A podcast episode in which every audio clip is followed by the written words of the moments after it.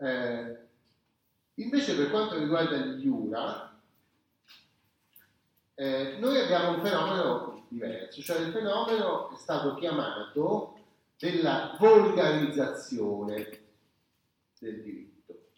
Cioè le opere che si trovano di giurisprudenza e che risalgono a questo periodo sono opere che semplificano i testi scritti dai giureconsulti. Vi ho parlato mercoledì di questi testi, queste opere spesso scritte su rotoli di papiro, che erano molto estese e molto ampie. No? Il passaggio da questa grande biblioteca che conteneva tanti testi, tutti molto lunghi, a una situazione invece anche di decadenza economica, portava alla necessità di fare riassunti, di condensare le cose, di semplificare i discorsi. E quindi le opere che vengono prodotte nel IV secolo, V secolo, sono opere semplificate che portano il nome di grandi giuristi, ma spesso sono dei riassunti, come quelli che usate voi quando prendete in rete riassunti dei libri, no? Quelle sono volgarizzazioni, perché i libri hanno dei concetti complessi all'interno, però uno studente che non è attento, di legge su tutto il libro e spera di riuscire a superare l'esame, prende un riassunto che viene fatto magari da qualcuno bravo che ha cercato di cogliere, no? Questo riassunto potrebbe anche funzionare, però certamente al suo interno ci sono delle cose diverse da quelle che voleva dire l'autore del libro, perché se tu provi a dire quella cosa con poche parole, spesso devi un po' dare un'idea un po' diversa, no? Semplificando cambi, va bene?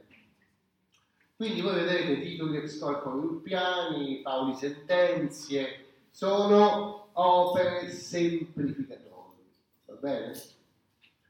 Allora dovete tenere presente che queste opere sono quelle che circolavano quando a Costantinopoli quel pazzo di Giustiniano decide di fare il digesto. Cioè lui fa invece un'opera diversa che non è una volgarizzazione, perché nel digesto invece non ci sono semplificazioni, ma ci sono frammentazioni di opere originali.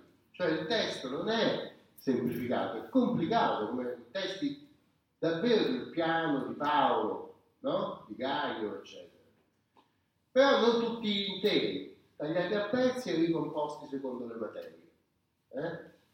Perciò il digesto è un'opera anacronistica perché quella società dove stava Giustiniano era quella che faceva le semplificazioni e circolavano soltanto riassunti e non testi, come se voi non poteste comprare il testo del professore, ma poteste soltanto prendere il riassunto, perché il testo non c'è più, non riuscite a trovarlo, non, ve lo, lo trovate sul mercato, in libreria, eccetera. Alla fine che fate? Prendete il riassunto che scriverete no? È un po' così, non c'erano, non erano reperibili, questo lo sappiamo da tante, da tante fonti, no?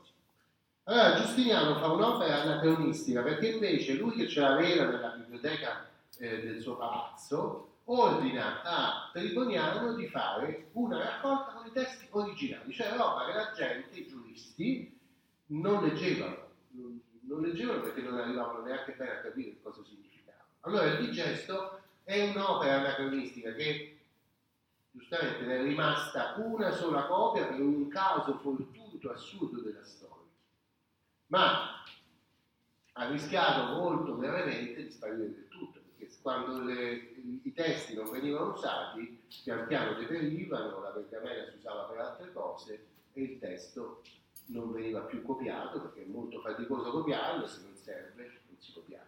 No?